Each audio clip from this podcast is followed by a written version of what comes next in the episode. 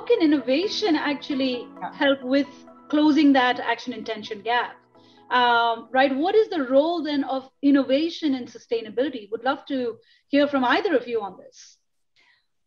When I looked kind of early on at these issues of waste and inefficiencies and sustainability for and, and challenges, I always felt like there was huge economic opportunity, but a lot of people weren't paying attention to it for so long, right? You were operating as the status quo, businesses were moving faster and faster, things were booming and growing.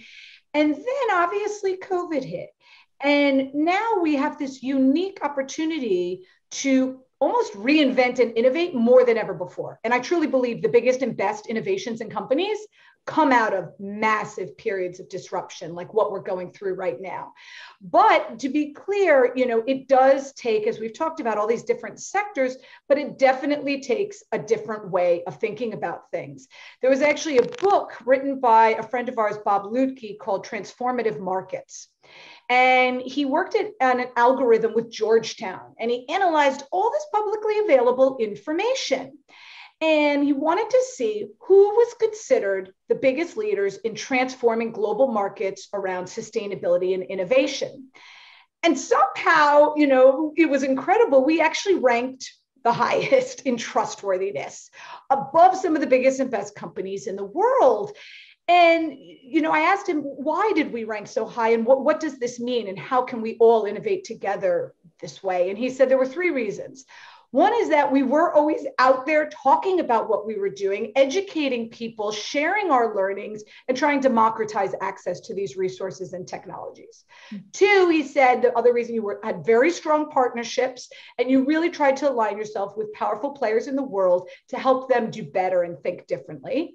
And three, he said we were very clear and articulate in how we talked about measuring impact we did speak out about the water, the toxins, right? The carbon emissions and the waste we've saved, and track and measure that and share that. And I think when businesses and individuals start to feel confident talking about these things publicly, when they've got the metrics and the data on a blockchain record, leveraging sol- machine learning, using solutions like ours, you can feel more confident about speaking about what you're doing. Because honestly, I believe a lot of the world's biggest and best companies are innovating right now they're just not talking about it. And the more we can get people comfortable talking about it and partnering and supporting each other, that's really, I think, how we're going to be, have massive impact. And to date, I'm really proud to say for us, we've saved over a billion gallons of water, and we're just getting started. It's actually enough clean water for 1.4 million people to drink around the world for three years. And I mention all that not just because I'm really proud of the work our team has done, but also because never doubt that the small actions that you take when you add them up, even as a startup, can have a massive impact on the world for sure. That is really inspiring. Uh, many levels. Um, one thing that you've talked about is the expectations of the business community. And there's no doubt that the private sector has a big role to play in, in this path to a more sustainable future. And all parts of the private sector, from, from startups through to, to Fortune 500 companies. And, and what, we, what we're seeing in the run up to COP26 is that expectations are really high on businesses. Um, every kind of ratings agency, NGO that, that looks for companies to sign up to pledges um, is asking for companies to sign all, all kinds of things about the race to zero and even to go beyond carbon to tackle nature in, in um, corporate supply chains and um, it, will be interesting to see what what happens at COP.